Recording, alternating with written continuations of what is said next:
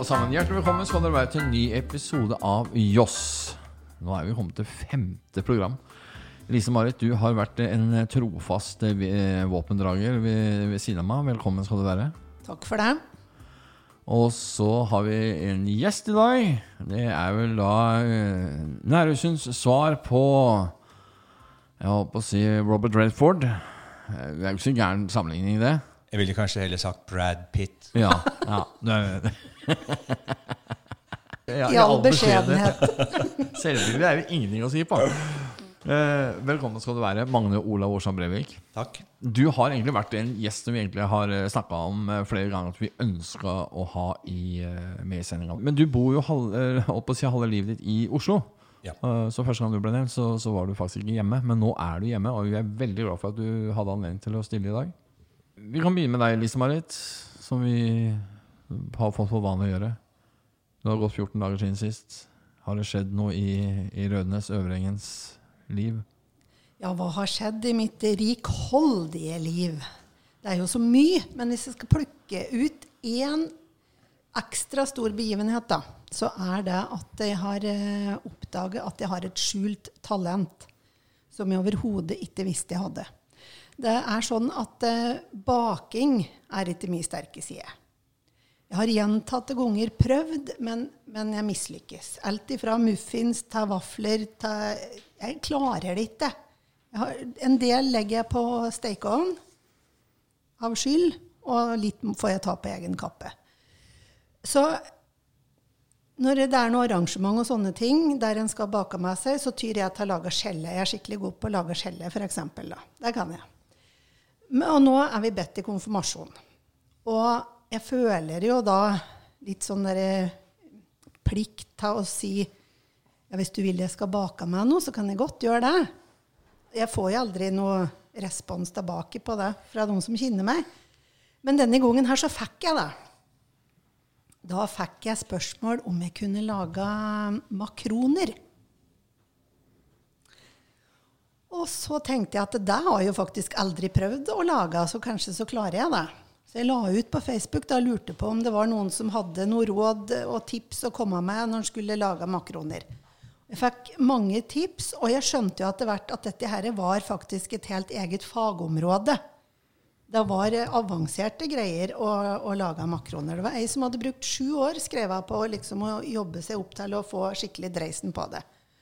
Og jeg hadde jo da, Dette var vel på fredag jeg la ut den, så på lørdag så skulle jeg begynne å lage. Og jeg måtte jo på butikken og investere i, i sånn matte eh, som du skulle sprøyte disse makronene på, og noe sånn her fargemiddel og ei sånn eh, sprøyte. Og, ja. og så måtte jeg handle inn. Og, og erfaringsvis må jeg handle inn veldig mye, for at når jeg da baker, så må jeg bake mange ganger. Ja. Skjønner. Så jeg kjøpte inn masse mandler og melis og sukker og egg. Og satte i gang. Og så Første, første runde ble nå så der. Men andre og tredje Jeg lagde de perfekte makroene. Helt perfekte. Og folk ble så imponerte, for da måtte jeg jo faktisk eh, legge ut et lite bilde i all beskjedenhet. da. Var så overraska over at jeg klarte dette der. Så jeg, jeg føler meg gild, og jeg lurer på om kanskje snart det på Marøya blir åpne ei lita makronbod med et utsalg oppunder jul. I all beskjedenhet. I all beskjedenhet. Og jeg sier bare 'Pascal, go home'. Jeg ga deg et tips. Du spurte jo folk eh, om, om tips i forbindelse med makaroner. Husker du Ja, det? ja, det var noe jeg skulle ha i den røra for ikke å bli bedt om Ja, det er det samme mer. som jeg gjør på halloween. Da tar jeg ro, eh, tar små rosenkål, koker de, dypper de i sjokolade. Gir vi de til ungene. Det er jo knask og knep, da. De kommer ikke tilbake. Nei, nå- Kan du skjønne hvorfor? Nei, nå ble jeg svang. Ja. Ja, Så det er jo et sånt triks. da. Da slipper du i hvert fall å bli spurt igjen. ja, det var Men du syns, men syns du, du er godt fornøyd sjøl, da? særdeles godt fornøyd. Og nesten stum over meg sjøl. Og jeg tror ikke det er nybegynnerflaks. Jeg tror jeg har et talent.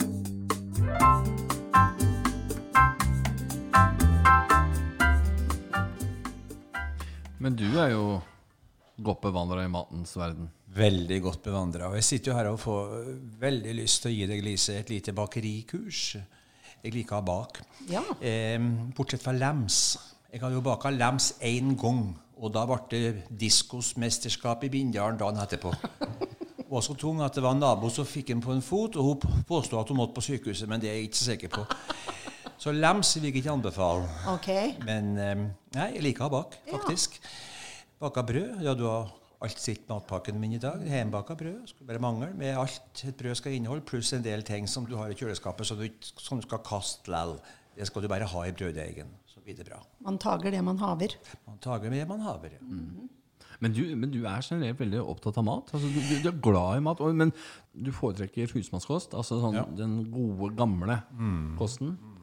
Jeg, jeg er veldig glad i å lage mat. Jeg har en mamma som var tjukk og, laget, og glad i å lage mat. Og jeg har jo vært veldig tjukk en gang i livet, jeg òg, fordi at jeg var glad i å lage mat. Men så fjerna de alt mellom mandlene og testiklene. Og derfor så greier jeg jo ikke spise så mye lenger, men jeg lager like mye mat, så jeg har jo fem frysere. Eh, baka, jeg sylta, ysta Nei, ysta gjør jeg ikke. Men eh, jeg plukka sopp, jeg er på Moltfjellet, typer, rips, laga vin, laga festkak, kjøttkake, koka kraft på tunet, et og Ja, men jeg har en hjerne som er svang på åtte kjøttkaker, men en mage som tar imot bare ei. Å, det er nedtur. Nedtur. Jeg blir jo mett da, etter ei Ja, kjøttkake, ja. så Ingenting er så galt for noe at det ikke er godt for noe. Jeg gikk jo ned 40 kilo på det. Ja, kanskje Du vil ikke anbefale den metoden? Den bakterien? Nei, jeg vil ikke anbefale den, da. Men eh, når gæli skal være gæli, så ja. En bakterie. En bakterie som eh, eh, Det var visst én igjen i Calcutta da jeg flytta dit, i India, og den krøp inn i meg. Det gjorde den, ja. Ja, og det er en farlig kar, så da hadde de fjerna alt som fjernes kan. Men vi kan leve uten det mest av innvoller og organer, viser det seg. Jeg kjenner til og med bindalinger som lever uten hjerne. Er det sant? Godeste Magne Olav. Ja. Jeg fortalte på jobb i går at du skulle være med i podkasten vår i dag. Advart heter det. Jeg advarte om det. Og da hadde to av mine kollegaer opplevelser med deg. Ja. Han ene han vokste opp i Terråk. Og på begynnelsen av 80-tallet, fortalte han, så hadde han deg som vikarlærer. Og du hadde framført ei historie som han aldri glemte. Det var den flotteste opplevelsen han hadde hatt i skolesammenheng, sa han. Og det var Han husket ikke akkurat åssen historie det var, men det var noe som hadde vært på hørespill på radioen. Han trodde det var av Anne-Kat. Vestli. Ja, da vet jeg hva det er for noe. Det var ei historie som Anne-Kat. Wesley skrev i 56. For NRK var så uforskamma på et radioprogram at de lot hun si at eh, befruktning mellom kvinnfolk og mannfolk det har ikke noe med biår å gjøre. Og det gjorde da at eh, hun var inne på seksualakten på en veldig beskjeden måte. Og da ble hun nedringt NRK fra hele Norge om at det fikk være grenser for hva slags svineri ungene i dag skulle få vite. Og fra nå av så skulle de skru av radioen så fort Anne-Kat. Kom på lufta. Eh, Så det var den første seksualundervisninga i NRK. Hun forteller meg historien sjøl, for hun var på Romerike folkehøgskole da jeg gikk der i sin tid. Og, ehm, så det var sikkert den historien jeg sikta til. Antageligvis. Men jeg syns det var, hadde vært så flott. Ja. Og så var det min andre kollega. Han hadde overvært sin, den flotteste 17. mai-tallen en hadde hørt av deg på Foldreid. ja vel. Det var jo hyggelig å høre. Ja, og den hadde gitt et spark både hit og dit, sa han. Og det hadde vært på sin plass. Det var jo spesielt fordi at jeg aldri i mitt liv blitt mobba så mye som det ene året på Framhaldsskolen på Foldri. Jeg satt med ryggen mot Faldri hver gang bussen til Grong gikk i mange år etterpå. Så eh, jeg fikk jo nevnt det i en par bisetninger da. Den hadde gjort inntrykk. Ja, det er bra.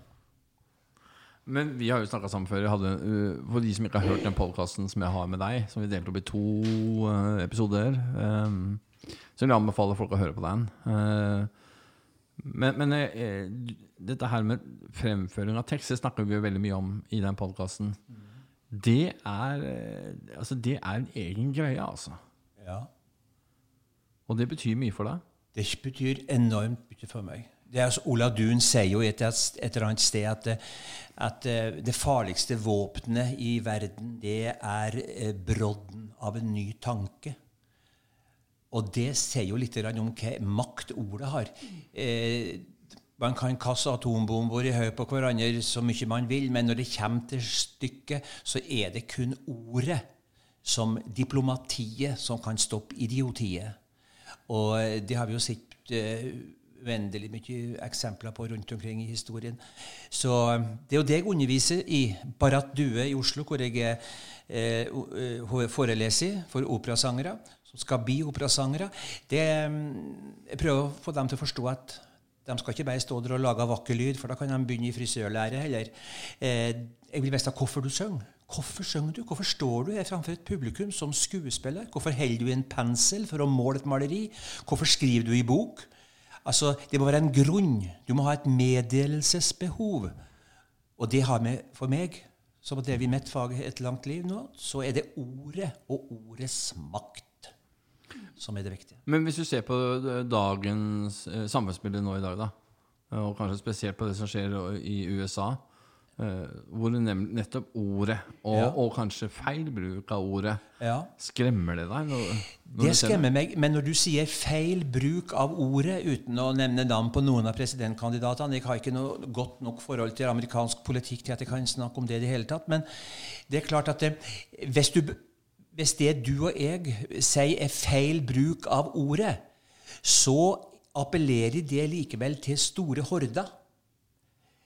Eh, som kanskje aldri har et forhold til ord, kanskje aldri er blitt hørt. Snakker du et språk, et fiktivt språk, selv om du er mer intelligent enn det språket du bruker, så vekker du likevel en del mennesker. Plutselig så er det noen som snakker til deg, og så stemmer du. Og Det er også et eksempel på ordets makt. Mm. Ja, for det, det, det er, jeg, jeg syns det er veldig interessant, og spesielt det som skjer nå i USA. Men ikke bare i USA, men i verdenssamfunnet generelt, hvor det blir stadig mer polarisert. Ja. Og, og hvor, hvor, du ser hva ord kan gjøre ja. og skape av understrømninger i et samfunn. Ja, ja. Det er skummelt. Altså. Og det er jo derfor det er så livsfarlig for diktatur og totalitære system eh, hvis eh, f.eks. For forfattere blir internasjonalt anerkjent. Vi har jo en nobelprisvinner fra, fra Kina, f.eks. Eh, som et, et, godt eksempel på det. En enslig mann i en bakgate i Beijing ble livsfarlig for milliarder kanskje av mennesker plutselig fordi at han beherska ordet. Ordet har jo også en annen funksjon, nemlig humor. Mm. Er det humor i Bindalen? Fins det? Overhodet ikke. Jo da. Eh, masse humor i Bindalen. Masse. Vi har jo en, har jo en eh, form som jeg eh, vet ikke om jeg har funnet andre plasser. Og det er det at når vi treffes veldig ofte, vi som liker hverandre, så kjefter vi på hverandre. Snakker hardt og tøft språk til hverandre. Og folk som kommer utenfra, de tror at vi er bitre fiender. Men det er jo tenk på at vi er det motsatte. Det har noe med trygghet og Eh, når jeg, treffer noen på gata og sier 'Hvordan har du i dag, din forbanna hestkuk?' Ja, da er jo det positivt. Mm. Men det må du skjønne. Hvis, hvis du kommer utafra og får en sånn melding, så får du kanskje igjen. Jeg vet jo det at Arthur Arntzen fikk jo Det var i forbindelse med om det var 70-årsdagen eller 75-årsdagen Jeg skal være litt usikker på akkurat det, men jeg vet det ble i hvert fall sagt i, på bursdagen hans av Uh, lurer på om det var eh, Tore Skoglund som sa det. Ja. Han sa 'Arthur, Arthur, du helvetes Arthur'. Ja. Og i det så ligger det så mye kjærlighet, men, men for andre folk så er det sånn What? I all verden. Ja. Og derfor så, Jeg har alltid vært bevisst, som jeg har nevnt før, eh, at jeg snakka bindaling i Bindalen, og så snakka jeg osloenser i Oslo. Men jeg har alltid vært bevisst på språket mitt når jeg er i Bindalen. Jeg sier kjerring. Og jeg sier neger. Og jeg sier hottentott.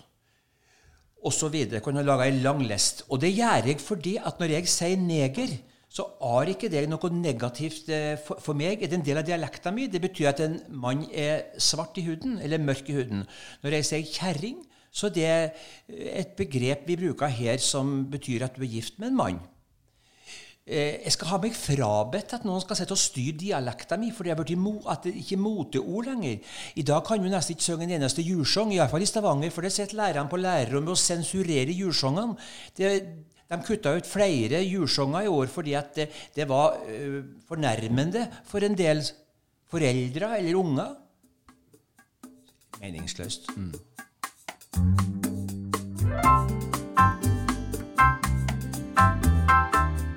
Det er vel noe med det at språket utvikler seg hele tida òg. Vi skal vel kanskje ikke forvente at uh, totninger snakka sånn som de gjorde når du var ung. Nei. Eller at bindalinger snakka sånn som jeg var ung. Jeg får jo ofte høre det at jeg må snart til kirkegården på Vassås for å bli forstått.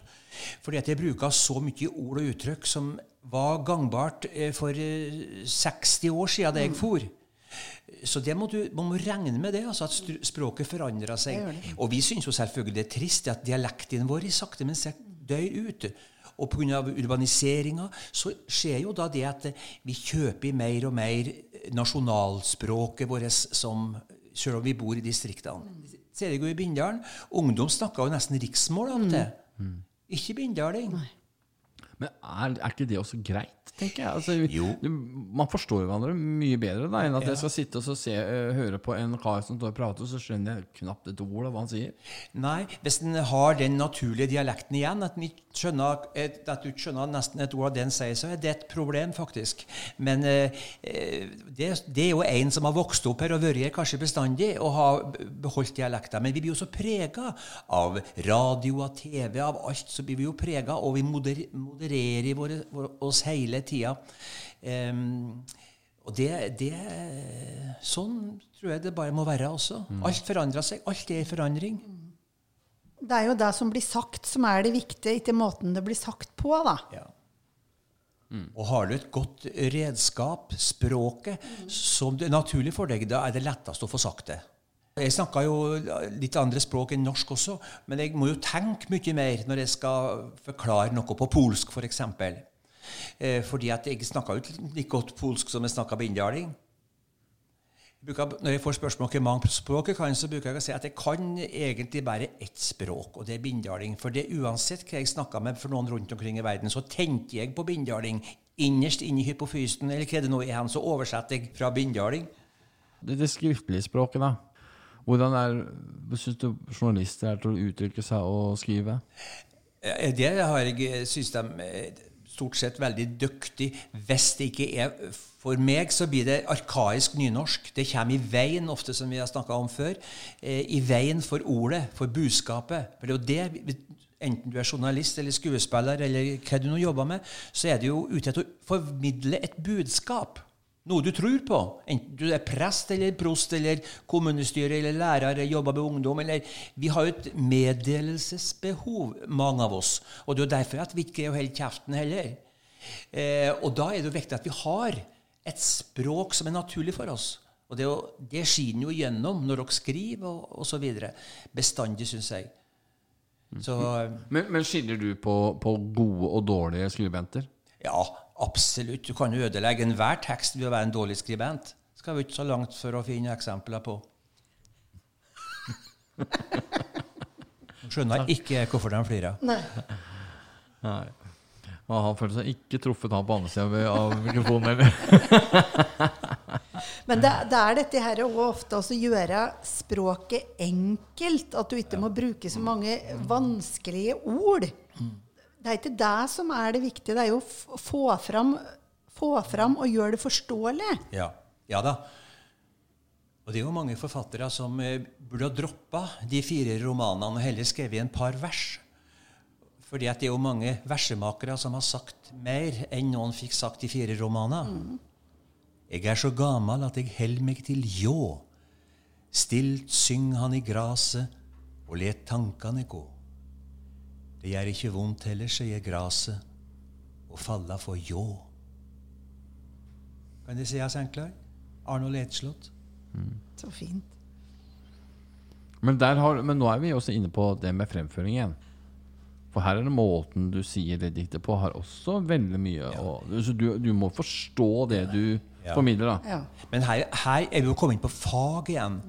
Eh, Du Lise, har jo et fag ikke jeg har noe kunnskap om. Du har et fag jeg ikke har noe kunnskap om. Jeg er bare en bruker av det dere eh, kan yte ut ifra kunnskapen dere har. Og Derfor er jo kunnskap veldig viktig når du skal ja, i det faget du har. Det er jo kjempeviktig. Og her kommer jo bøkene inn.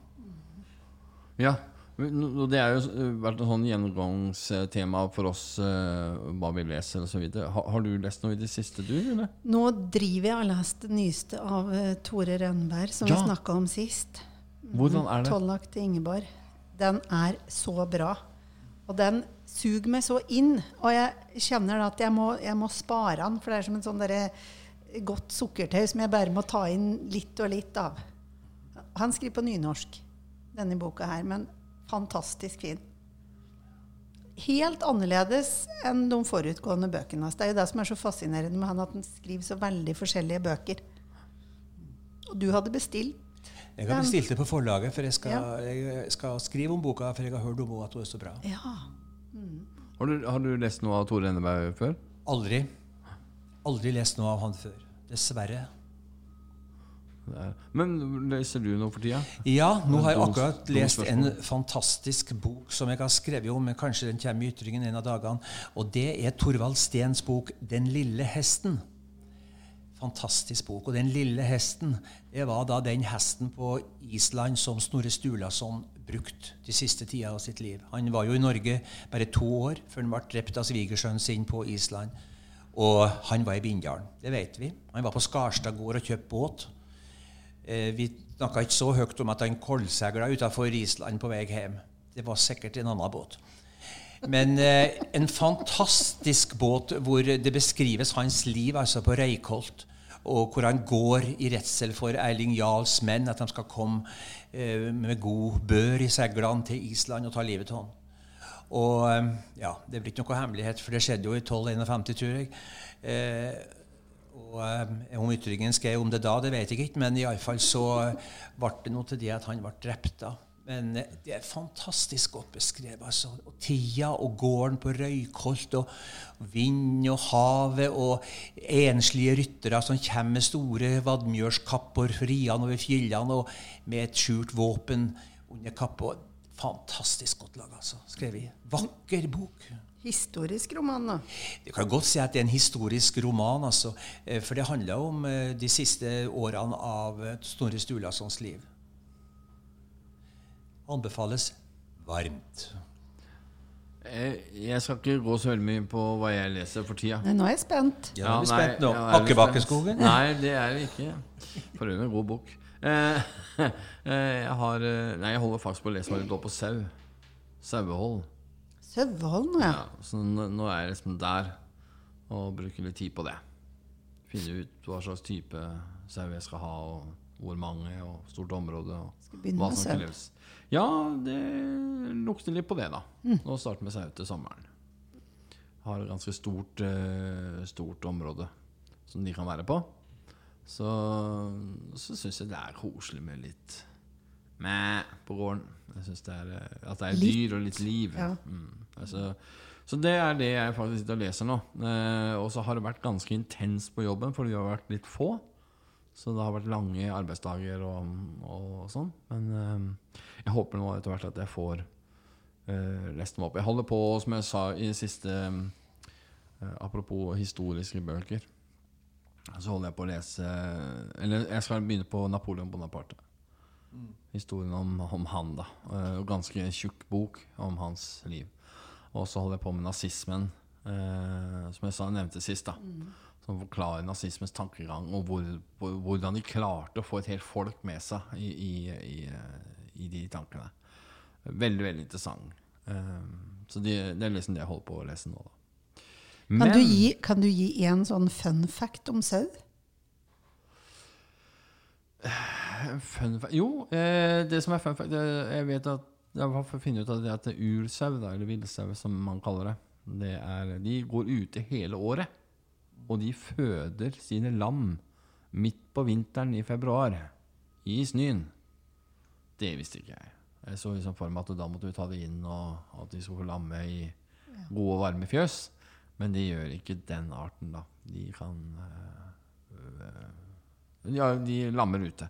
Jeg snakka med en god venn av meg i- fra Karlsøy som er, har disse sauene. Så han fortalte at det var øh, Når februar kom, så tok han på seg støvlene og tjukkjakka, og så gikk han og så til sauene, og da var det plutselig han måtte telle noen ganger ekstra. For da var det kommet noen nye til. Så det- Robuste. Ja. Robuste dyr. Nei, etter villsau du skal ha.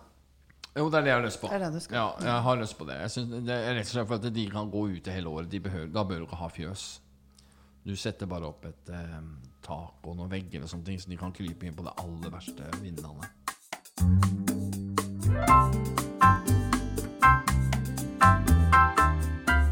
Fårikål kan du lage, Lise. Ja, Ja. det er- Det er så enkelt at ja. det kan sjøl du lage. Men jeg er god på mat, da. Er du det? Ja. Jeg syns du har sittet og snakka deg sjøl ned Nei, baking. Å, det er baking? Ja. Mm. Så poteter kan du koke egg og Du er fantastisk god til å koke poteter. Men har du Brunsaus. Men har du forstått det som mora mi forsto, og som ikke jeg forstod? Det var at når hun koka potes, så var de mjøl inn nederst i kasserollen. Nå har jeg prøvd 30 sorter, og det blir su- av alt. Hvordan får du potetene mjøl inn når, du, når de ligger i kasserollen? Mjøl inn. Ja, du vet at Kok, da koker du dem i hjel, da. Nei, eh, det må være for Nei, det er ikke det det går på. Vet du, Knut, hva jeg mener med mjølin? Melete. altså- Melete, ja. De ble sånn kvitt melete når de lå i kasserollen. Jeg er ikke så god på potet, ja, det skjønner jeg, for dette der eh, Du er nybegynner kanskje? Ja, der. ja akkurat, ja. litt til sidal, da, men Da kan vi trekke fra poteter, ja. Jeg hadde jo til når mine sønner skulle begynne på skolen, og etter sommerferien så bakte jeg rundstykker. Følte jeg skulle være ei god mor da og ha nybakt rundstykker i matboksen. Og da sa min sønn når han kom at no offence, mamma, men du trenger ikke å bake rundstykker også. Det sier jo det at du kan ha ganske god samvittighet når du fôrer ungene dine med hamburger og pizza. Ja. Blir så glad. Nei, jeg, er, jeg er ikke Jeg kan da lage mat, altså. Det, eh, men da har jeg ei som liker veldig godt å lage mat. Og, som, eh, og det som er fint, at hun lager veldig mye sånn sunn mat. Ja. Jeg syns ikke akkurat du bærer preg av det. Nei, nettopp. Nå, jeg, må du ikke ta poenget mitt her. Det som er fordelen med sunn mat, jeg kan spise dobbelt så mye. Ja. Så det, så det Nei, nei, jeg er røslig kar, og eh, veldig, som sagt, jeg er veldig glad i god mat. Jeg er veldig god på å spise mat, altså. Det, og jeg veit når maten er god, jeg veit når maten er dårlig. Så Og det er jo ikke noe som er så moro som å servere mat til folk som virkelig vet å sette pris på, Nemlig. og som et og nyt. Vet du hva mamma sa? For hun, hun, var, hun var jo ganske rund i skjekeren. Og hun sa det at eh, når folk åt Hun ber dem åt jo like var det. Og hun, da hun flytta til Oslo og fikk for første gang se seg sjøl i et butikkvindu, da skjønner hun hvor tjukk hun var. Så hun syntes det var kjempeartig. Hun ble så godt humør når hun traff noen som var enda tjukkere, men det var ikke så ofte. Og hun sa det, så sier mamma nå vet jeg ikke det skal stå på gravsteinen din hvis du en gang dør. Det er ikke sikkert at du kommer til å gjøre. Men hun sa, da skal det stå hun sa alltid det når folk har spist seg stappmett, og sa hun, ja, du er nå aldri så mett at du ikke greier en bolle til. og det sa mamma skal det stå på gravsteinen din, men broren min var ikke enig da. Nei, det ble ikke det. Men når han dør, som kjerringa sa, da skal jeg snakke pensjon igjen. Nei, men når, broren min dør, bruker jeg ikke å si da skal jeg forandre navnet på gravsteinen. Da skal det stå, da. Da skal det stå det. En er aldri så mett at en ikke greier en bolle til. Nei. Nei, men, men altså, for meg så er det Jeg vet jo at jeg burde spist mindre. Jeg er fullstendig klar over det. Og, og, men jeg kanskje må bli flinkere til, er jo rett og slett sånn som husmannskost og sånne ting. For at det, du kan spise mye mindre, men det metter mer. Jeg syns veldig mange av den maten jeg spiser i dag, så skal det liksom være så lett alt. Ja, det er lett. Det er så lett at det metter ikke. Altså, Jeg må ha så mye av det for at det skal bli mett. Men jeg har en veldig god nabo. nabo, fantastisk god nabo Han lager av og til eh, middag. Og så spesielt hvis han vet at jeg er aleine, så, så kan det pipe inn en melding. da er det kjøttkaker og kålstuing og poteter og sånn. da eh, Om jeg har lyst til å komme. Om jeg har lyst til det. Det er så godt at Så kålstuing, da. Det er best som fins. Det er godt, ja. Er Og, godt, ja. og surkål. I helga så um, Hjemmelaga surkål. Mm, der lagde jeg, da. Det er så godt. Men eh, i hverdagen vår så er det en Ståle som kommer hjem først. Ja. Så han må lage middagen, og da er det denne her hverdagsmaten, denne husmannskosten. da. Det er på helg mer jeg tar løs da, og da kan jeg begynne tidlig i uka og se på oppskrifter og planlegge litt og kose meg med det. Men du også er jo flink til å lage mat. Altså. Jeg har jo, nå har jeg vært og besøkt deg, og du serverte lunsj en gang, og jeg syns det var helt fortreffelig. Altså. Nei, jeg er, ikke, jeg er ikke noe god til å lage mat. Det, det, det, altså, det spørs jeg, er, jeg, jeg er ganske glad i å lage husmannskost, men jeg tror at folk som er glad i blomster, de er gode i hagen òg. Ja, så jeg tror det har noe med det at jeg liker å holde på med det, men jeg er ikke noe sånn gourmetkokk. Jeg orker ikke å dra til Korea og hente krydder, for det står i oppskriften at jeg må dit. Jeg er sånn salt og pepper og kanel på grauten og Karri bruker jeg sjelden. Og jeg skulle lage noe mat her en dag, og da sto jeg og skulle bruke et krydder som ikke engang greier å uttale. Så det ble jo ikke noe av det, da. Og det var elgkjøtt. Og her var et asiatisk krydder. Og meg bekjent så er det ikke elg i Asia. Så jeg skjønner ikke hvorfor de har tulla inn det. På kaffestova i Oslo det var det til og med altså bearnés og salat på fårikålen. Da, til, da tillot jeg meg å snakke med han utlendingen som var bak disken, og så sa jeg det at det, det er faktisk ikke vanlig at vi har bearnés og salat på et hjørne på fårikålen. Men eh, det, da forsto han ikke norsk. Nei. Så Smakte du på det, da? Ja, jeg åt jo alt unntatt unntatt salaten, da. Og i enkelte gang i Oslo så hadde det vært altså på såkalte f- folkekafeer i Oslo så mye karri i kjøttbollene at de var gule og spratt bortover gulvet hvis du var så uheldig å miste den. Nei, norsk mat skal være norsk mat. Og så får vi ete på utenlandske restauranter i Norge hvis vi vil ha det, eller i utlandet. Men eh, det skal liksom ikke være karri på spikkesila. Men eh, flesk og duppe Åh, jeg, vet du, jeg satt akkurat akkurat og tenkte på det, for jeg kom på For der var eh, Elling og Kjell Bjarne, en av disse bøkene til Ambjørnsen, er jo å et flesk i duppe på en kaffe i Oslo. Jeg husker ikke hva den hette. Nei vel? Men det er den beskrivelsen av den når hun her eh, serveringsdama, litt sånn her duvende bryster, kommer med Og de har gledet seg så til at de skal ha flesk i duppe, for de har sett at det står på menyen. Og så kommer de dit på tampen til dagen, så de driver og stenger. Og så tror ikke hun eh, servitrisen at de har igjen, men så har de igjen. Og hun kommer med to talliker med flesk i duppe. Og, og de er helt i himmelen. Og det er jammen meg så godt òg, ja. Nei, den duppa kan du få gratis for meg. altså. Jeg syns ikke brun, brun, brunsaus har noe å gjøre på raspeballer. altså. Ja, nå gappa du, jeg så det. Ja. Er du svang, eller er du sjokkert? Ja, jeg er jo støtt svang. Først så tenkte jeg du mente gravid. Svanger. Men så sa jeg nei, jeg er jo sulten. Men, men flesk i duppe også med kålrot. Ja.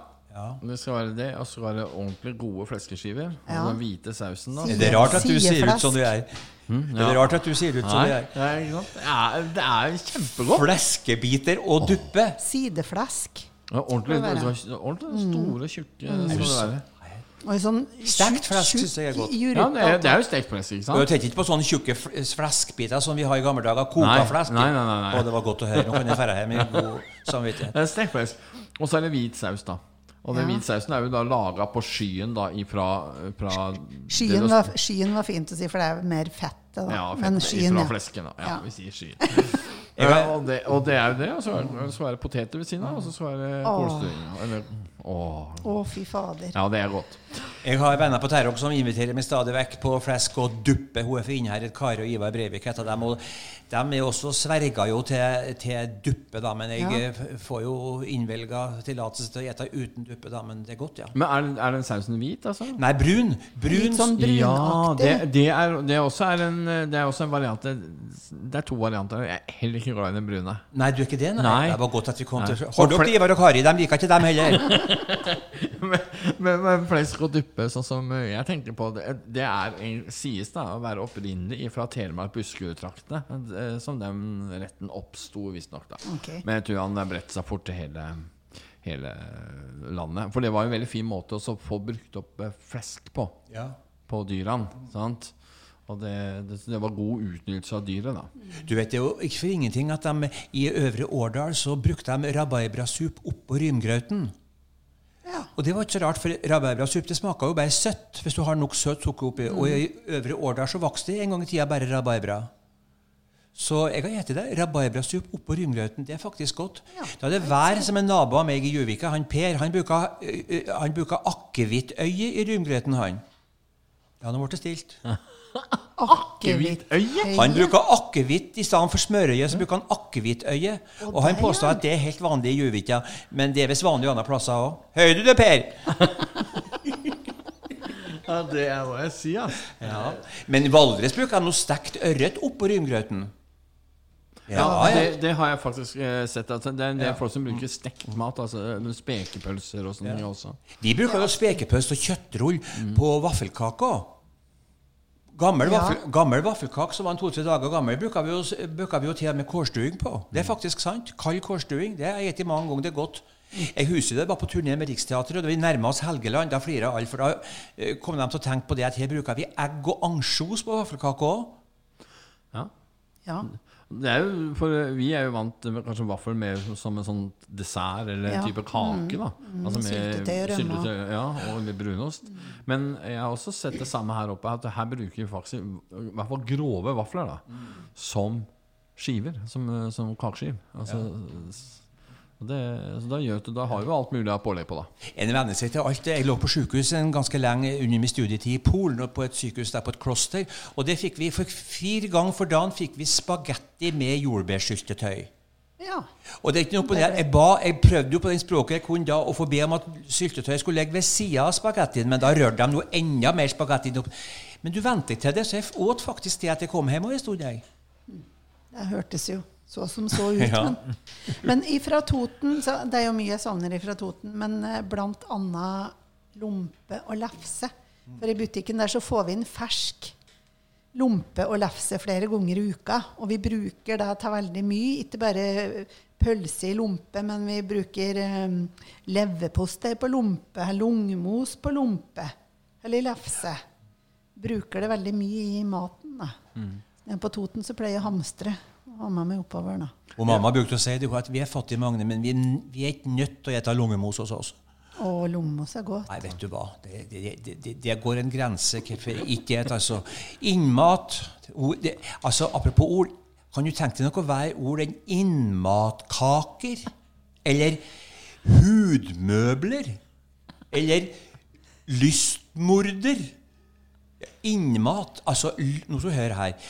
I lever og lung og nyrer og hjerte og testikler og alt sånt, det er jo det er jo rensestasjoner for driten i kroppen, og det lager du kjøttkake av! At du ikke skjemmes! Amen. Men, men, men, men, eh, samme har vi med makrell. Jo lenger nordover du kommer, så de er jo en ufisk. Ja.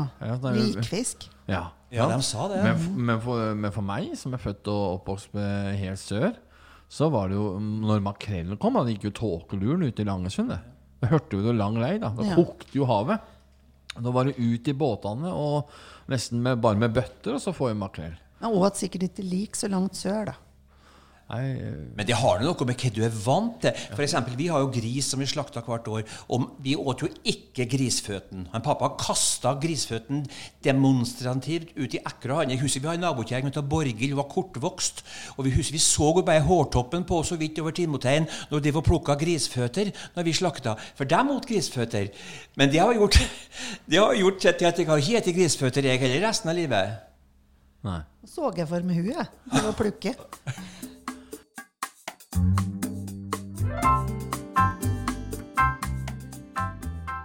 Jeg må fortelle en liten historie om mat. Bare mamma og pappa de flytta til Oslo da de var ganske gamle. Godt voksne, iallfall. Og så skulle de gå ut og spise middag på Kaffestova i Oslo. Eh, og eh, de selvfølgelig Det var den gangen det var disk og sånt, og du bestilte, så fikk du maten, så tok du med brettet bort til bordet. Og mamma kjøpte selvfølgelig fisk. Det var ikke snakk om noe annet, for de var jo fra Bindal. Og pappa kjøpte fisk. Og så skulle en pappa ta brettet og gå og sette seg. Og når han var kommet tre meter unna disken, så ropa dama så det gjorde meg i kafeen etter 'Unnskyld, de, har de lyst på fett?' Ja. Og mamma sa i ettertid at pappa slapp brettet. Men det har vi ingen vitner på. Og en pappa har fortalt den der historien mange ganger seinere, men det han var veldig opptatt av, det var ikke akkurat eh, det ordet dere tenkte på. Men det var at dama i kassen tiltalte han med de.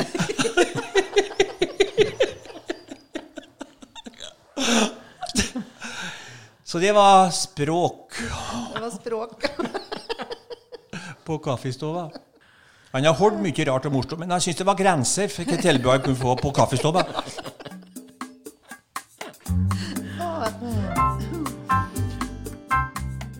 Jeg vet altså du er veldig glad i musikk. Du hører mye klassisk. Ja, nå er jeg akkurat i går fikk jeg en kamerat fra Binderseg til å montere opp et gammelt stereoanlegg med platespiller. For nå har jeg fått en musikkavdeling også i biblioteket mitt. Fint skal det være. Eh, og nå hører jeg gjennom de gamle platene mine, og jeg har usedvanlig mye gamle plater. Men jeg, jeg må bare høre dem en gang til før jeg dør.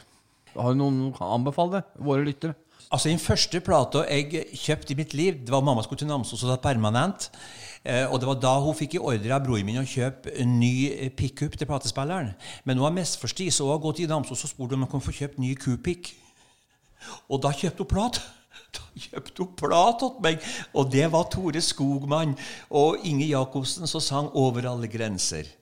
Men da jeg sjøl kom til Namsos, så kjøpte jeg faktisk Eine kleine Nachtmusikk av Mozart. Den plata den fant jeg i går. Det var den første grammofonplata jeg kjøpte. Det var fint å høre noe, da. Ja, artig å høre opp igjen, altså. Selv om det skurra litt og, og, og så videre. Så, Men er ikke det litt av sjarmen, den knitringa der sånn når du setter stiftene ned på plata? Jeg synes det er litt av jo. Men nå kommer det jo faktisk platebutikker igjen, eh, og nå er jo plate og vinyl blitt populært. Så. Det er veldig populært for band som skal lansere en eh, plate. Og gjøre det med vinyl, Fordi det, da får du ofte stort cover. Altså, Det er mye plass da til å både sette med tekstene på sangene og sånne ting. Så blir det samleobjekt. Mer enn at folk lytter til det. For folk lytter stort sett i dag til Spotify eller Jeg hørte faktisk at det var i Amerika nå så spiller man inn gamle, knitrende plater på CD. I den grad man bruker CD fortsatt. For man skal ha den der opprinnelige lyden. Broren min han har tror jeg, Norges største samling av 78-plater på, eh, på, ja, altså på, med revy. Så han er veldig opptatt av det der og bryr seg lite om knitring. Han har alt fra Freias brøstkarameller fra 1030 og fram til eh, Fleksnes og Wesenlund. Alt. Så du, Jeg husker jeg var eh, Det var sikkert på 80-tallet som moderen og faderen skulle på sånn her, tur gjennom jobben til Oslo og eh, se på revy med en Dag Frøland. ja. Og jeg fikk være med. Og fy søren, og fint. det var Dag Frøland. Han var jo virkelig revystjerne, og det var eh, f sånne kåper og Ja. glitter, og jeg tror Elisabeth Grannemann Ja, var med. Å, fy fader, det husker jeg. Det var flott, ja. ja. Det er slutt med alt sånt. Nå er det mer sånne eh, standup-komikere, noe som tror de er artig. ja. Men, men, men du har jo holdt på lenge med teater og, og, og Ikke teater, men revy. Ikke lenge heller. Ja, nei. litt. Men, men kan du huske liksom dine første spede Altså dine første lytteropplevelser som gikk på dette her med revy og den type ting? Som dette var gøy, dette Jeg var nest... Ja, jeg var kanskje med litt på revy før jeg flyttet hit, men ikke så veldig. Men jeg var med når jeg, gikk jo på førskolelærerutdanninga på Nesten, så da var jeg med på en eh, revy der. Men, men før den tid så Jeg var jo med i en sånn gruppe som reiste rundt og underholdt. Med både opplesning og Jeg, var, jeg har lest mye Prøysen, jeg, da. Ja. Ja. Og, og sang og dans. Og, men, men sånn revymessig så Ja, det var nå disse her forestillingene med Dag Frøland som var den skjellsettende. Altså det- for det var vel revy da, Ja, var det det ikke var- det? det var revy, ja. ja. På um, Chateau Neuf, Chateau Neuf, ja. Eller Chat Noir, kanskje. Chat Noir, kanskje det var, ja. Ja, nei, for, for meg så er liksom De første minnene jeg kan ha fra den, den sjangeren der, er nok eh, radioen Altså i, i vår Når jeg vokste opp, da, så, som jeg har sagt mange ganger før, så var jeg, jeg født opp hos et veldig konservativt kristent hjem, og der var jo radio var jo ikke tillatt der. Men pappa hadde noe radio. Og da var, hørte han ofte på trafikk og musikk og sånne ting. Og da hentet de spilte sånne gamle revynumre. Og da husker jeg eh, Rolf Just Nilsen. Hva for en klovn er jeg? Ja, ja. Så da, og da, og når, jeg var ikke gamle karen, altså, men da skjønte jeg dybden i den teksten der. Ja. Stopp verden, jeg vil av. Ja. Og, og, og, og det er ganske alvorstemt, egentlig. Ja, ja. Men samtidig så er det veldig morsomt. da. Eh, og så Lalla Carlsen Pappa var jo veldig opptatt av det her. Lalla Carlsen, Loffjus Nilsen, Leif Juster og de her. Så jeg har jo liksom øh, nærmest blitt flaska opp med det, da. Ja. Eh, jeg syns jo Og jeg syns det er veldig moro nå som YouTube er kommet når liksom jeg kan virkelig bolte meg i disse gamle både filmer og revyinnslagene. Jeg syns det er eh, kjempemoro. Nei, det er eh, Ja. Du snakka i sted om det der eh, tekst, hvordan man eh, kan eh, behandle en tekst. Det har jeg tenkt så mange ganger på, men jeg er nå en beskjeden menneske på alle måter, så jeg har ikke gjort noe med det. Men jeg skulle gjerne hatt et kurs. Jeg skulle gjerne, jeg skal ikke si jeg skulle gjort det gratis, men jeg hører så mange, f.eks. både i Bindalen og eh, her og overalt, som er fram og leser, og som brenner for et stoff. Og så har de ikke lært seg det elementære, selvfølgelig, for de har ikke noe, øh, noen sted å gå. Jeg skulle gjerne hatt et tekstkurs, et opplesningskurs. Altså, for det er så mange som, som brenner for stoff, som liker å lese, og som skulle ha lært litt grann bare. En enkle ting. altså Det ble gjort på to dager, så har man plutselig Wow! Det er noe med det at ja, altså det er noe med den skihopper. Hoppet, det er eh, lengden og, og nedslaget og stilkarakter, det avgjøres i overende. Så det, det er for sent å begynne å tenke når du er på hoppkanten. Og, det, og det, det er jo det jeg jobber med eh, når jeg foreleser til studenter i Oslo. Eh, Det er jo akkurat dette der interpretasjon av teksten, av ordet. Nytter ikke å tenke i ettertid. Du må ha, du må ha tenkt før du gjør det. Og det, Ja, for jeg, jeg satt og hørte en podkast nå i går faktisk med mm, Dagfinn Lyngbø, hvor han Ja. snakker litt om, om hvordan han jobber. Og han sier at det, alt går på timing. Altså det, er så, det, det er så nøye tima. Ja. Han vet nøyaktig om han treffer hoppkanten eller ikke. Han brukte faktisk samme metaforen. Han, han vet det. Altså, og han, for eksempel når han skal komme til poeng, så er det, hvis han da begynner å kleise med orda, eh, og sånne ting, så han ødelegger hele poenget. Ja. Han. Det er timing, timing, timing. Og det her å ha et sånn kurs i opplesning tror jeg har vært eh, mange som ville nok satt pris på. Eh, lese dikt, for eksempel. Ja. Bare det å proklamere dikt. da Ja, ja, ja. Folk, at folk kunne komme til et sånt kurs med én tekst som de har sjansen for, de er glad i og har brukt mange ganger. Og så skulle vi jobbe overfor resten av ensemblet, eller på publikum eh, med den teksten, med det mennesket. Og slik at alle kan høre hva, hva, hva Ja. Da skulle jeg meldt meg på med Terje Vigen. ja. Jeg håper at du ikke tenkte å lese alle 48 versene. Eh, Jo, jo. Ja, ja. Da hadde du gått det kurset. Ja, ja. Det sto en, eh, det sto en underlig gråsprint igjen. Jeg syns Bjarte Hjelmeland han har gjort den Ja. der sånn Har du hørt den? Fantastisk. Kjempefin. Nei, det er jo et gåsehud, altså. Eh, men, og der synes jeg også Vi har jo snakka veldig mange ganger om Storytel eh, og det å høre på lydbøker. Og det er jo hele greia. Altså De oppleserne som virkelig kan lese bøker, så blir du dratt inn i deres verden. Eh, kontra folk som ikke kan det. Hvor Du du, da ja. bare slår av. Du vet at en, en lydbok Jeg bruker å si det at eh, forfatteren er ferdig i en bok, og en god oppleser kan løfte den boka inn til en ny dimensjon. Altså. Og en dårlig oppleser kan eh, løfte andre veien.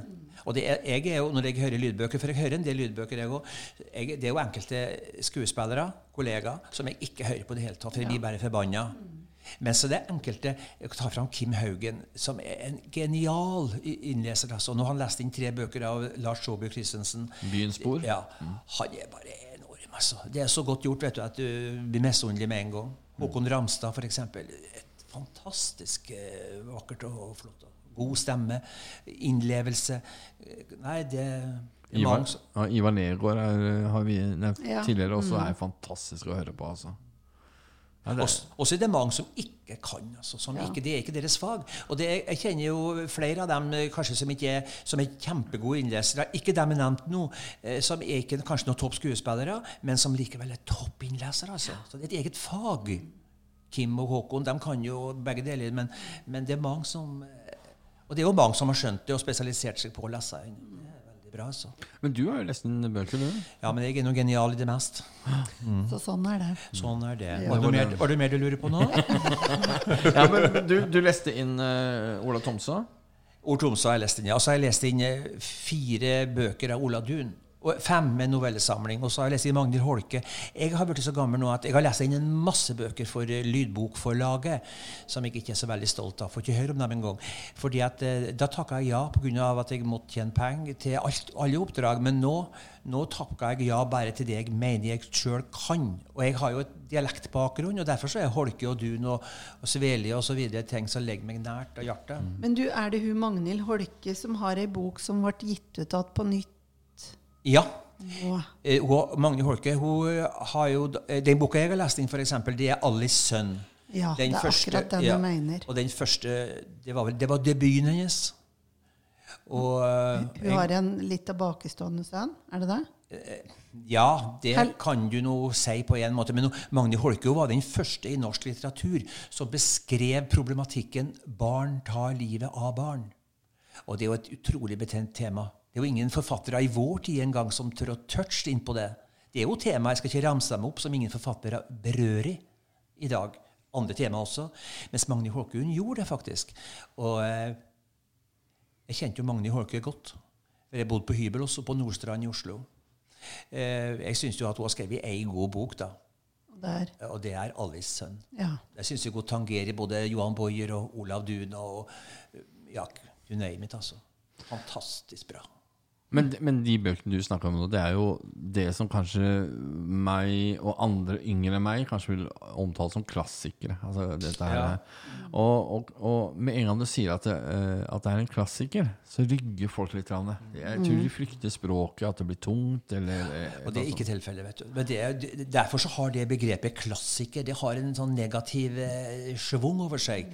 Som eh, Men jeg tenker jo sånn som på at eh, en av de, eh, en av de forfatterne jeg tenkte på da vi begynte denne samtalen, det var jo Magnhild Holke. Og jeg har liggende på gården min nå tror jeg fire av Alice sønn som jeg gir bort bare for at jeg vil at folk skal lese det. Lova meg at du leser det. ja.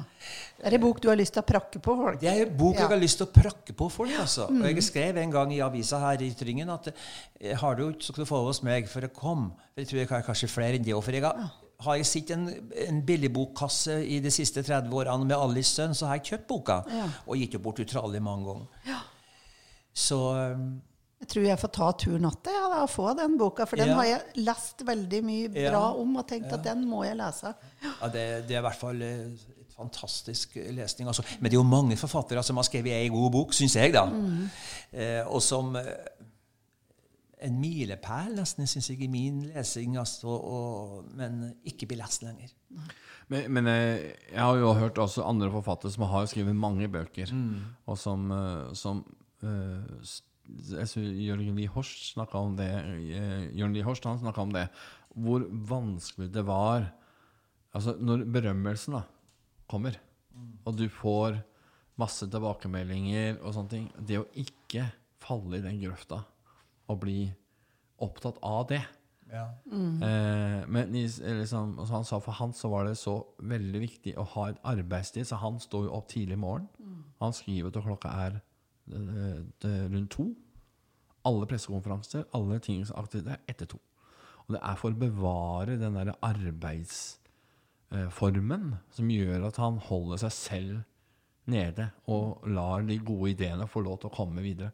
Og jeg litt, jeg, jeg kan godt se den der, altså. At det er veldig lett å komme med den første gode boka, hvor ideen du hadde Du har fått lov til å jobbe i fred og ro uten masse påtrykk utafra. Og så, og så får du et mesterverk, altså. Mens neste bok, da, så er det liksom Hvis man da ikke er våken, da. Det er jo det som er typisk, det, er det som er så spesielt med Olav Duun. Det var jo det at han skrev ikke eneste dårlig bok. Det ble bare bedre og bedre og bedre, og til slutt så avslutta han i 1939 med 'Mennesket og maktene', som eh, ifølge Brikt Jensen, da, litteraturviter, var den beste boka han har lest i sitt liv. Så det er jo klart at det, det, er, noen som, det er noen som kan B-boka og C-boka og D-boka osv. Mens eh, veldig mange dem slipper i på forfatter som Ragnhild Magerøy, som jeg også kjent veldig godt. Jeg har også som elev på, Romerike, nei, på, på Toten på en folkehøyskole da hun var gammel. var som pensjonistskole som en foreldre. Og da fikk jeg også den første boka hennes, 'Gunhild'. Fantastisk bok, altså. Men Ragnhild Magre hun gjorde jo da det som mange gjør. Når, jeg, når hun var ferdig med og forlagene ikke ville ha henne lenger, så gikk hun over til dårligere og dårligere til forlag. Til slutt så ga hun ut på et lite enmannsforlag de siste bøkene sine. Og de burde alle vært kommet ut. Nei.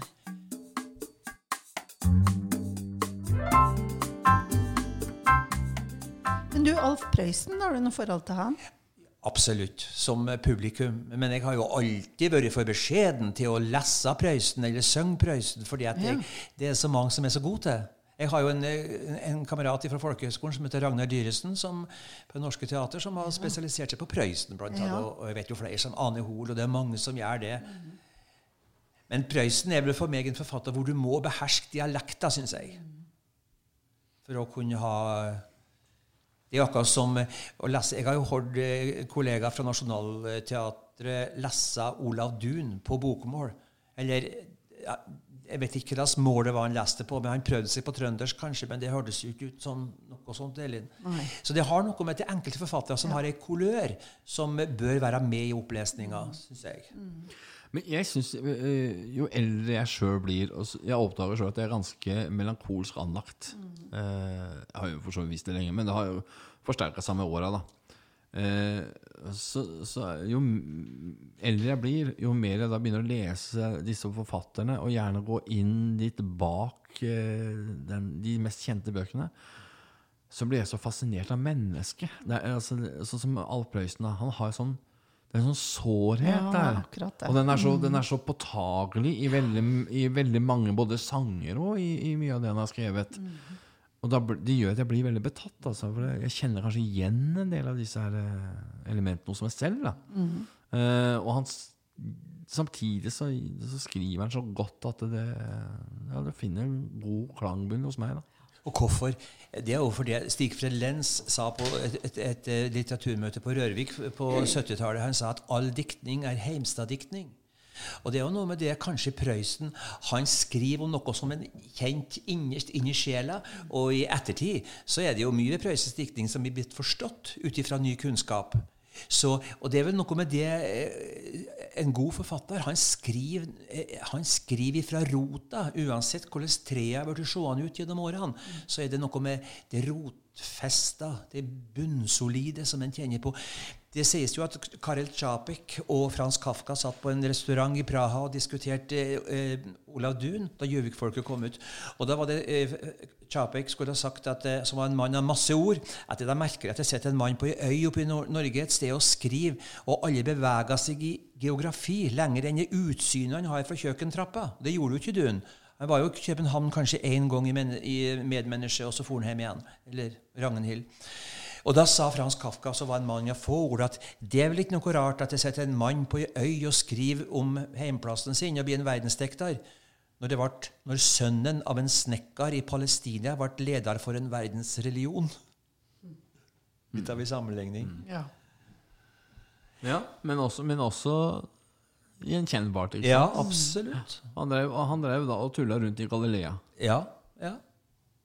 Og hva det fikk å si for ettertida. Hvorfor skriver Arvid Sveli, som er en helt ukjent norsk forfatter i den store sammenhengen, så utrolig bra? Nå har jeg akkurat lest inn to nye bøker av Arvid Sveli som kommer nå før jul. Det ene i hvert fall, og det andre kommer over jul. Han skriver altså så bra at det, han får natur og hav og vind og elementer. Han, han får det til å bli spennende, altså.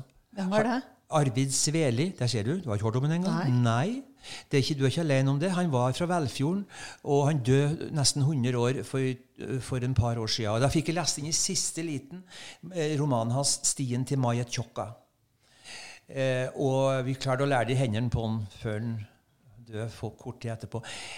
Men han var en beskjeden mann. Jeg bruker å si når jeg er i Hallingdalen, at eh, Mikkjel Fønhus han er Hallingdalens svar på Arvid Sveli. Men Fønhus han var en større PR-mann enn Arvid Sveli var.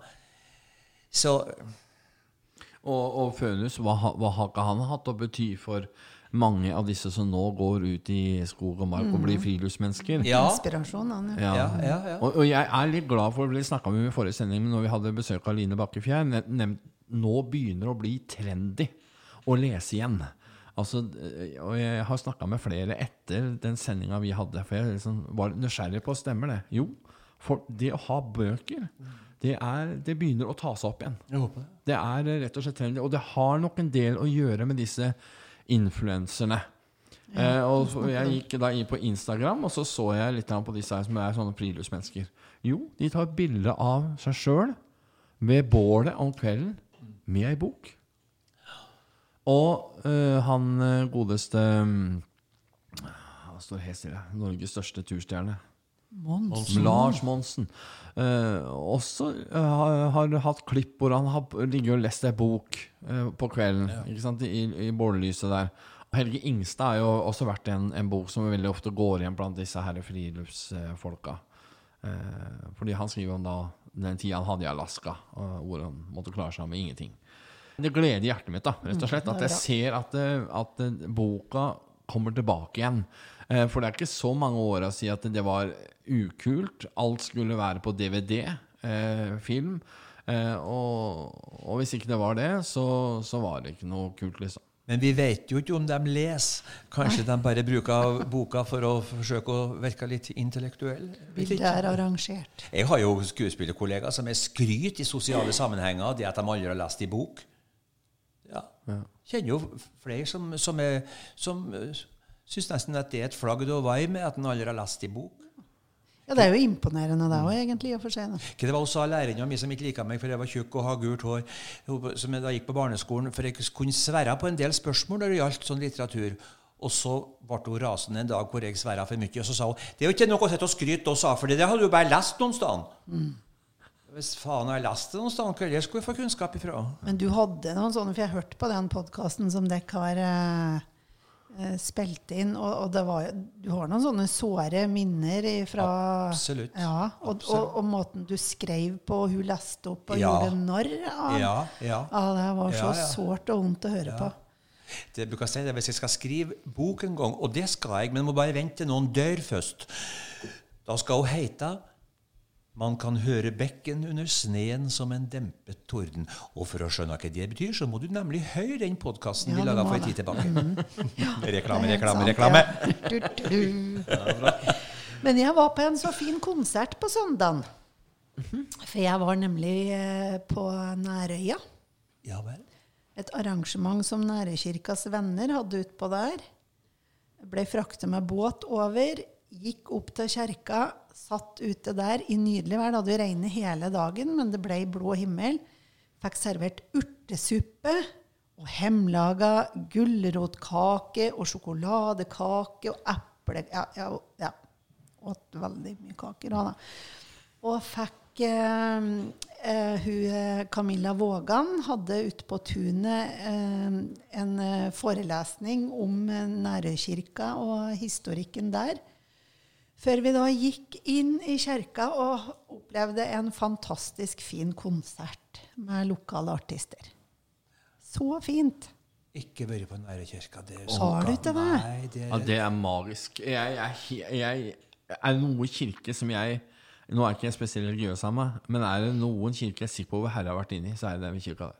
Det er et eller annet med den derre For det første er den jo steingammal, det er det ene.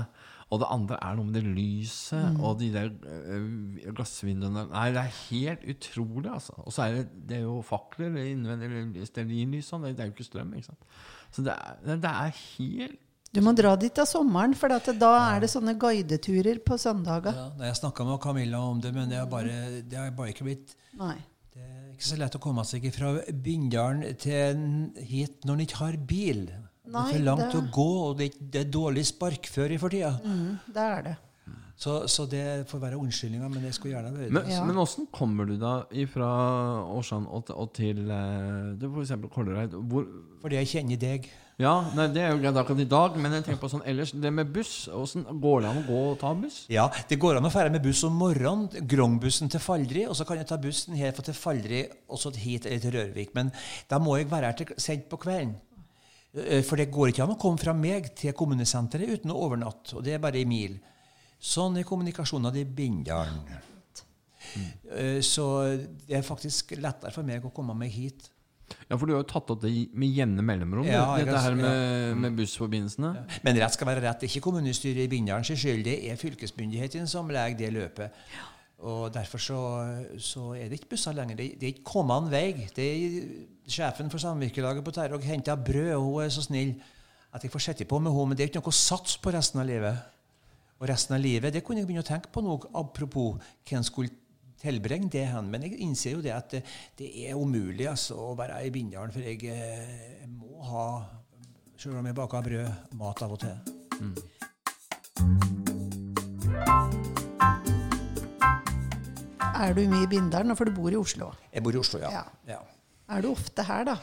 Altså, jeg er jo, jeg er jo på jeg, I året ble det jo litt spesielt da pga. koronaen, men jeg bruker jo å komme tidlig på våren og, og være til sent på høsten. For jeg har jo elg eh, som jeg må ta vare på. Elgkjøtt. Men nå har jeg jo forlenga elgjakta til julaften, så det kan jo hende at jeg må partere om julekvelden i år.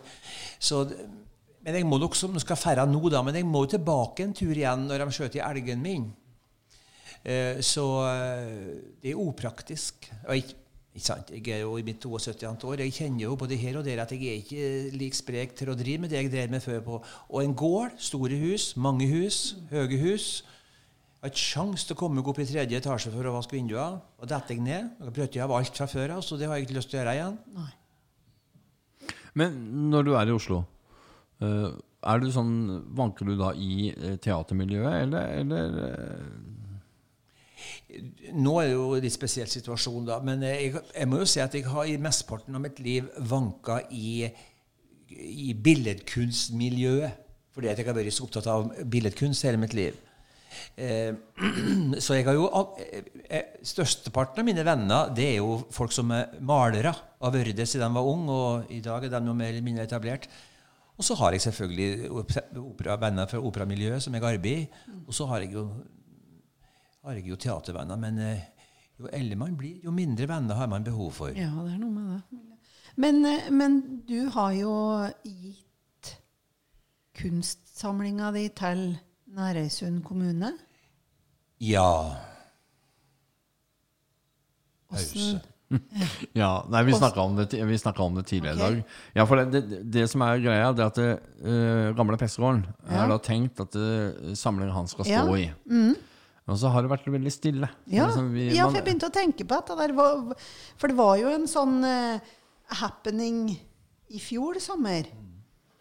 Og så har jeg ikke hørt noe mer. Du vet jo, de, Jeg tror nesten de spørsmålene må du stille til Amund Hellesø og politikerne. Ja. Men eh, jeg skjønner hvis du venter på det. Jeg gjør òg det. Ja. Men jeg kan ta oss og nøste litt opp i det. Så kan folk sitte og hører på Ja. Mm. podkasten, kan ta oss og lese ytringen. Så skal jeg se om jeg kan få noe svar på det. der sånn, Hva skjer? For det var litt av en gave. Og så syns jeg det er litt stilig, sånn som det var nå den sommeren, eh, sommerkvelden. der, sånn, For det første var det fantastisk vær. Eh, men det er noe med det der å kunne samles og litt eh, i kunstens navn, da. Det, jeg syns det er litt fint at Ja. vi har et sånt tilbud her ute også. Jeg har fått fantastisk flott respons fra den menige mann Ja. rundt omkring på gater og streder her i Golvri.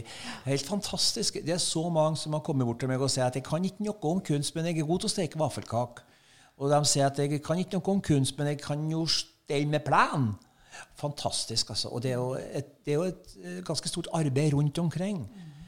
Jeg håper jo det at den dagen alt står i mantra og henger på plass, så kan jeg ligge i skjetteklærne i bedene og luke, og så kan folk gå forbi meg og skite i meg og nyte kunsten. Ja, det hadde vært flott, ja. Ja, det var fint. Ja. Fått et ordentlig kunstsenter her. sånn.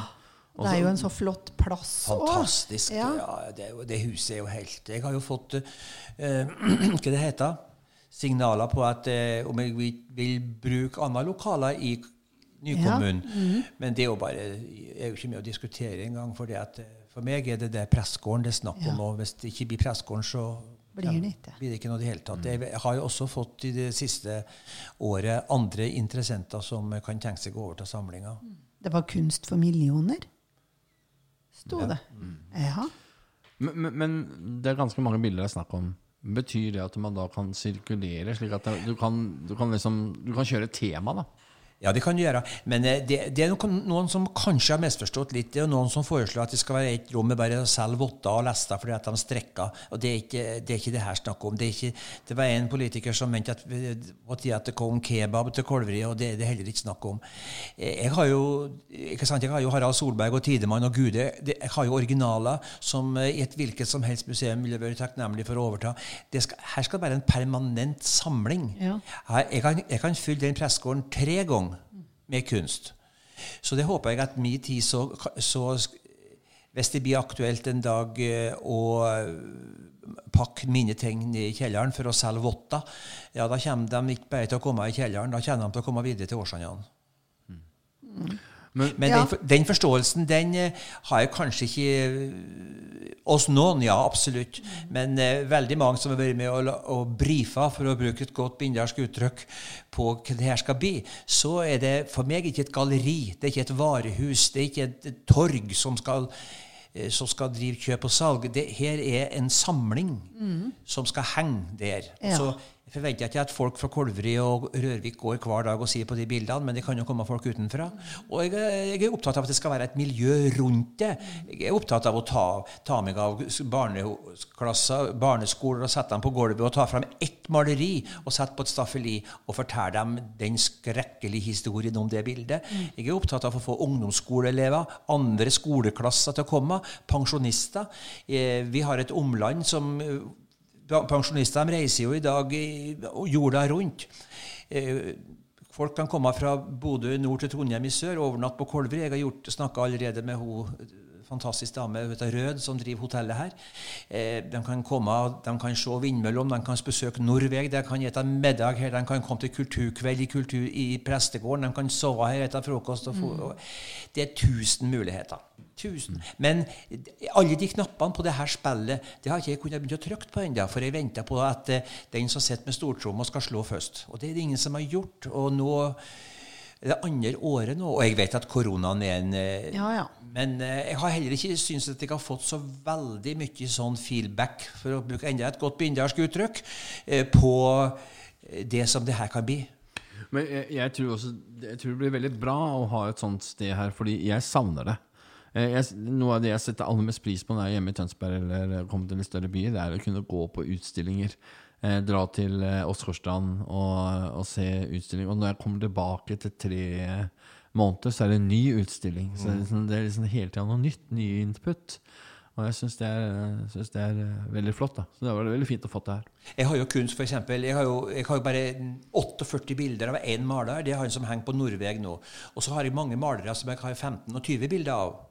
Så jeg kan jo fylle stuen med Rigmor Holte eller Einar Berger eller you name it, altså, Erling Merton osv.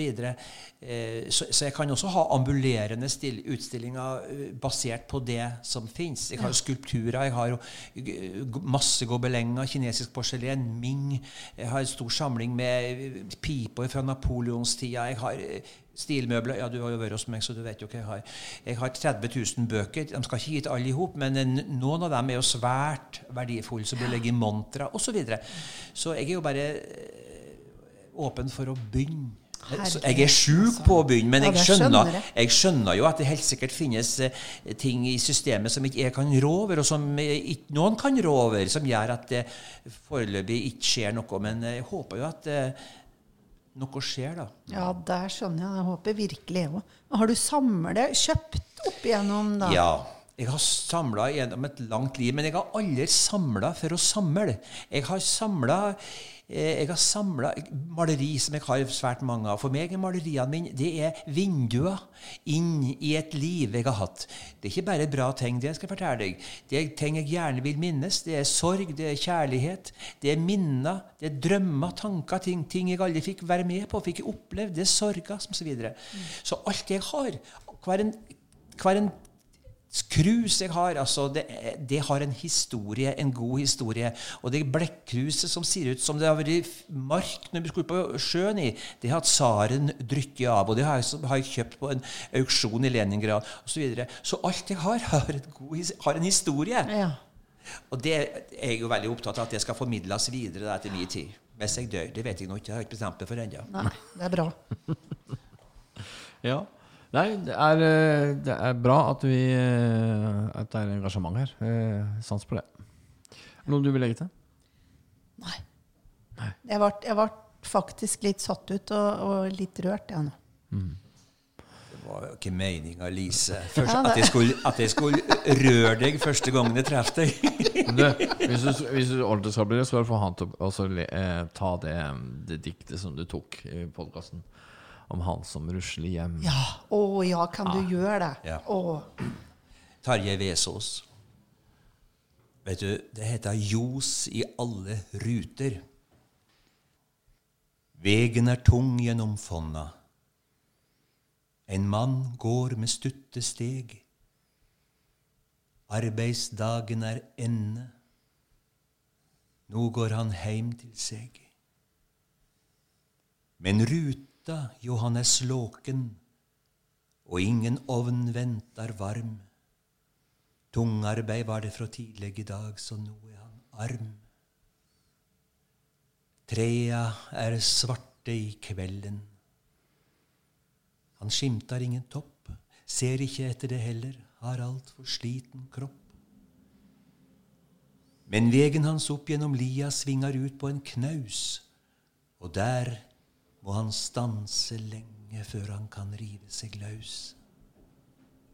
Sjå, enn lyser ljosa i runden fra alle gardar som fins. Fra gardar og heimar i roleg, glitrande krins. Himmelen over er skylagd, men stjernene blikkar her nede i alle tuna, som rett og riktig er. Slik skal mennesket ha det når dagen er forbi. Ei roleg, glitrande kveldrund for alle å hvile i. Det blir til et sug, jo mannen som står her einsam og støl med sekken slunken på ryggen. Så går han heim til seg sjøl.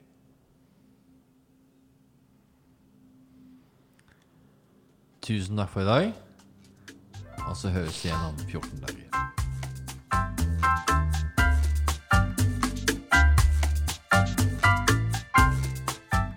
Du har nå akkurat hørt en podkast fra Ytringen avis. Programleder var Knut Sandersen.